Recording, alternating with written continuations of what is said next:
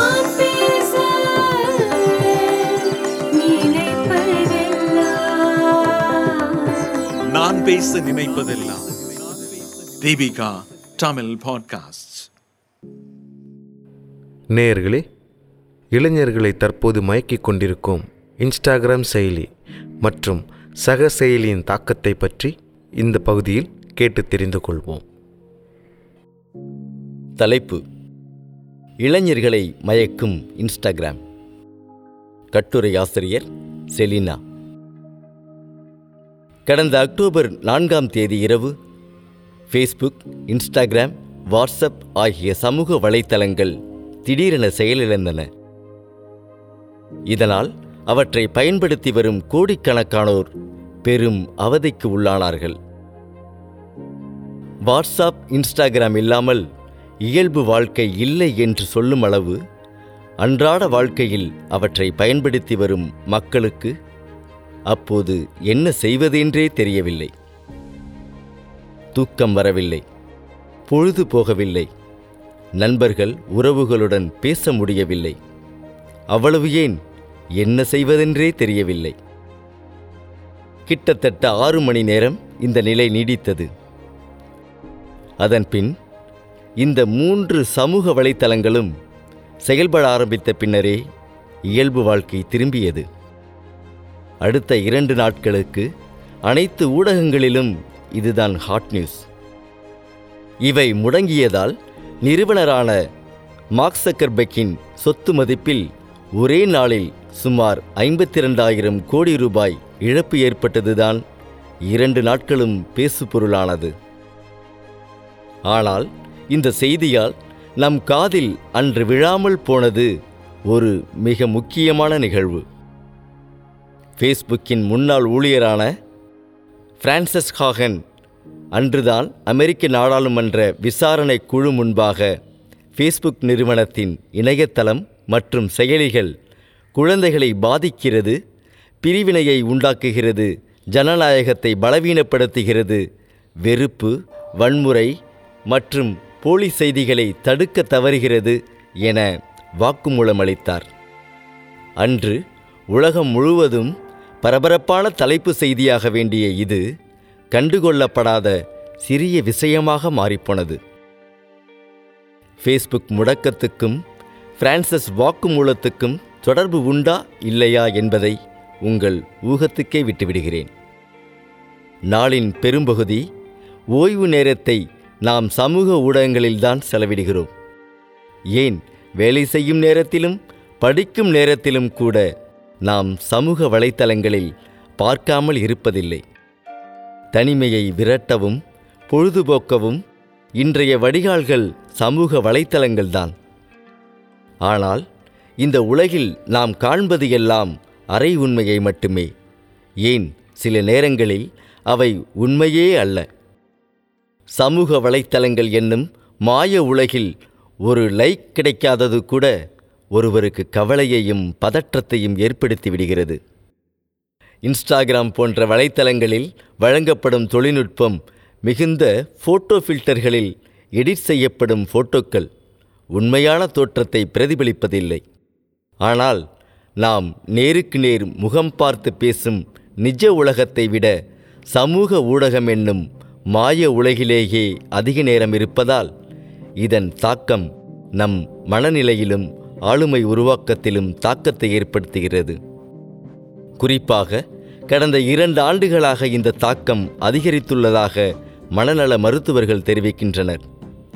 Facebook Twitter அல்லது பிற video பகிர்வு வலைத்தளங்களை விட இன்ஸ்டாகிராமை தான் தற்போது டீனேஜ் வயதினர் அதிகம் பயன்படுத்துகின்றனர். வைரலாக வேண்டும் பலரும் பார்த்து பாராட்ட வேண்டும் என்ற உந்துதலில் ஒவ்வொருவரும் தாமே வீடியோக்களை அதாவது ரீல்ஸ் உருவாக்கி பதிவிடுவது சர்வ சாதாரணமாகிவிட்டது இது நகரங்களில் மட்டுமல்லாமல் கிராமப்புற இளைஞர்களையும் விட்டு வைக்கவில்லை. ஆனால் இதன் முடிவு ஒன்றுதான். முடிவில்லா மாய உலகில் வாழ்வது. மனநலத்தை மட்டுமில்லாமல் உடல்நிலையையும் இது கடுமையாக பாதிக்கிறது. குறிப்பாக இளைஞர்களின் தூக்கம் கெடுகிறது. இது ஒருவரின் உடல் கடிகாரத்தை பாதிக்கிறது. அவரின் உணவு பழக்கத்தை மாற்றுகிறது. ஒரு கட்டத்தில் எப்போதும் எரிந்து விழுபவராக உணர்ச்சி வசப்படுபவராக மாற்றிவிடுகிறது. இது ஒருவரின் ஆளுமையையே மாற்றிவிடுகிறது. இங்கு நாம் கவனிக்க வேண்டியது இதுதான். ஃபேஸ்புக் இன்ஸ்டாகிராம் உள்ளிட்ட சமூக ஊடகங்கள் குழந்தைகள் இளம் வயதினர் மனதில் பெரும் எதிர்மறை தாக்கத்தை ஏற்படுத்துகின்றன. ஆனால் லாபம் ஒன்றையே குறியாக கொண்ட இந்நிறுவனம் இந்த பாதிப்புகள் பற்றி அறிந்திருந்தும் அதை மறைத்ததுடன் அதை களைய எந்த நடவடிக்கையும் மேற்கொள்ளவில்லை. மாறாக இளைய வயதினரை அடிமையாக்கும் வகையில் இந்த சமூக ஊடகங்களின் வடிவமைப்பு தொடர்ந்து மிக நுணுக்கமாக மேம்படுத்தப்படுகிறது. ஏன் இன்ஸ்டாகிராம் மட்டும்? அனைத்து சமூக வலைத்தளங்களும் அடிமையாக்கக்கூடியவைதான். நேரத்தை கவர்பவைதான். ஏன் மனச்சோர்வு கவலை ஏற்படுத்தக்கூடியவைதான். அப்படியிருந்தும் இன்ஸ்டாகிராம் ஏற்படுத்தும் தாக்கத்துக்கு ஏன் இவ்வளவு முக்கியத்துவம் அளிக்கப்படுகிறது? மற்ற சமூக ஊடகங்களில் இருந்து சற்று வேறுபட்டு ஒருவரின் போட்டோக்களை பதிவிடும் பகிரும் ஊடகமாக இன்ஸ்டாகிராம் உள்ளது. முதலில் தங்களை செல்ஃபி எடுத்து பதிவிடுபவர்கள் கூட அதன் பின் மற்றவர்கள் தங்கள் தோற்றத்தை பார்த்து என்ன நினைப்பார்களோ என்று கவலைப்படத் தொடங்கிவிடுகின்றனர் இன்ஸ்டாவின் ரீல்ஸ் என்னும் குறு வீடியோக்களை பார்க்க தொடங்கிவிட்டால் எப்போது நிறுத்துவது என்று உங்களால் முடிவு செய்யவே முடியாது. அவ்வளவு சுவாரஸ்யம். அடுத்து என்ன ஃபோட்டோ இருக்கும் என ஆவலை தூண்டும் வகையில் மிக சிறப்பாக கியூரேட் செய்யப்பட்ட ஃபோட்டோக்கள் உங்களின் மனநலத்தையும் ஆரோக்கியத்தையும் பாதிக்கிறது என்கின்றனர் மனநல நிபுணர்கள். உலகிலேயே இந்தியாவில்தான் இன்ஸ்டாகிராம் பயன்படுத்துபவர்கள் அதிகம். பிரபல ஸ்டாட்டிஸ்கா டாட் காம் வழங்கும் தகவலின்படி இரண்டாயிரத்தி இருபத்தி ஒன்றில் சுமார் பதினெட்டு கோடி பேர் இன்ஸ்டாகிராம் பயன்படுத்துகின்றனர். அதில் எழுபத்தைந்து சதவீதத்திற்கும் அதிகமானோர் பதினைந்து முதல் முப்பத்தி ஐந்து வயதுக்குட்பட்டவர்கள். உலக அளவில் இன்ஸ்டாகிராம் பயனர்களில் குறைந்தது ஐம்பது சதவீதம் பேராவது தினசரி இன்ஸ்டாகிராமுக்குள் நுழைய தவறுவதில்லை. பியூ நிறுவனம் நடத்திய ஆய்வில் சுமார் எண்பது சதவீதம் பருவ வயதினர் ஒரு நாளில் பலமுறை சமூக வலைத்தளங்களில் பார்வையிடுவதாக தெரிய வந்துள்ளது இன்றைய மற்றும் எதிர்கால இந்தியாவை உருவாக்கப் போகும் சமூகமே இன்ஸ்டாவுக்கு அடிமையாகும் ஆபத்து இருப்பதால்தான் இது குறித்த எச்சரிக்கையை நாம் விடுக்கின்றோம். சமூக வலைத்தளங்கள் குறித்து ஆய்வு நடத்திய பிரிட்டனின் Royal Society for Public Health அமைப்பு சமூக வலைத்தளங்களிலேயே இன்ஸ்டாகிராம் தான் மனநலத்தை பாதிப்பதில் நம்பர் ஒன் என்கிறது. இரண்டாம் இடம் ஸ்னாப்சாட்டுக்கு பதினான்கு முதல் இருபத்தி நான்கு வயது இளைஞர்கள் ஆயிரத்தி நூற்றி எழுபத்தி ஒன்பது பேரிடம் ஆய்வு. Facebook YouTube Twitter Snapchat Instagram சமூக வலைத்தளங்களின் தாக்கம் குறித்து இந்த ஆய்வு நடத்தப்பட்டது. தூக்க ஆரோக்கியம் பதற்றம் கவலை மனச்சோர்வு தனிமைப்பட்டு விடுவோம் என்ற அச்சம் அதாவது ஃபியர் ஆஃப் மிஸ்ஸிங் அவுட் தனிமை புல்லியிங் உடல் தோற்றம் பற்றிய அதீத உணர்வு ஆகிய காரணிகளின் அடிப்படையில் தரவரிசை அளிக்கப்பட்டு இந்த ஆய்வு மேற்கொள்ளப்பட்டது. மேற்கண்ட ஐந்து சமூக வலைத்தளங்களில் எல்லா அம்சங்களிலும் இன்ஸ்டாகிராமே மோசமானதாக இருந்தது. இதை பயன்படுத்துபவர்களின் பாதுகாப்பற்ற உணர்வை குறிப்பாக இளம் பெண்கள் மற்றும் சிறுமிகளுக்கு அவர்களின் தோற்றம் பற்றிய தாழ்வு மனப்பான்மையை ஏற்படுத்துவது தெரிய வந்துள்ளது ஃபேஸ்புக் நிறுவனம் நடத்திய ஆய்வில் இன்ஸ்டாகிராம் பயன்படுத்தும் டீனேஜ் பெண்களில் முப்பத்தி ரெண்டு சதவீதம் பேர் தங்கள் உடல் பற்றிய தாழ்வு மனப்பான்மை கொண்டிருப்பதாக தெரிவித்துள்ளனர். இதையே ஹேகன் தன் வாக்குமூலத்திலும் குறிப்பிட்டார்.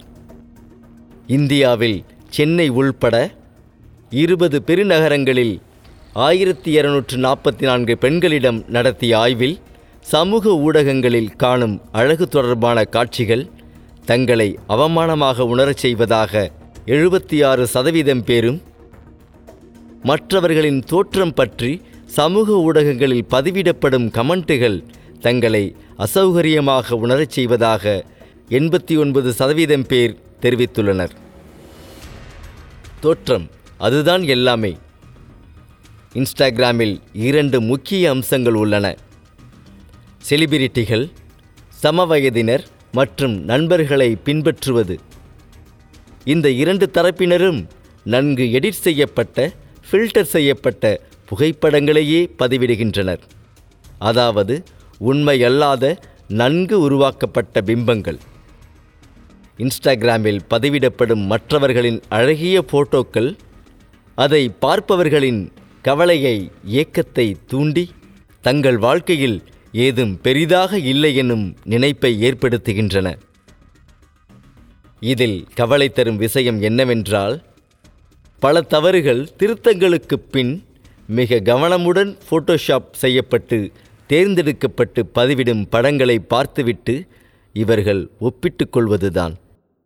ஆன்லைனில் மற்றவர்கள் பார்க்கும் முன் ஒருவரின் ஃபோட்டோவை கவனமுடன் எடிட் செய்யவும் பல்வேறு ஃபில்டர்கள் அளித்து மாற்றவும் இன்ஸ்டாகிராம் வழி செய்கிறது.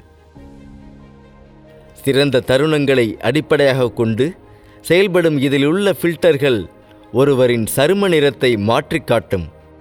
கண்களின் நிறத்தை மாற்றி கவர்ச்சி கூட்டும். இப்படி உருவாக்கப்படும் மற்றவர்களின் பொய்யான தோற்றத்தைக் கண்டு அதை பர்ஃபெக்ட் என்று நம்பி தன்னை பற்றிய தன் மதிப்பை குறைக்கும் நிலை ஏற்படுகிறது. பொதுவாகவே அடுத்தவர்கள் என்ன நினைப்பார்கள் என்ற அடிப்படையில்தான் மனிதர்கள் தங்கள் வாழ்க்கையை அமைத்துக் கொள்கின்றனர். ஆனால் பருவ வயதினர் இந்த சமூக ஒப்பிடுதலில் மிகவும் உணர்ச்சிவசப்படுபவர்களாக உள்ளனர். நன்கு எடிட் செய்யப்பட்ட ஒரு சூப்பர் மாடல் உடலுடன் தன்னை ஒரு இளம்பெண் எப்படி ஒப்பிட முடியும்? இதன் விளைவாக ஒன்று மற்றவர்கள் மீது பொறாமை ஏற்படுகிறது அல்லது தன் மீது கோபம் ஏற்படுகிறது. நன்றி.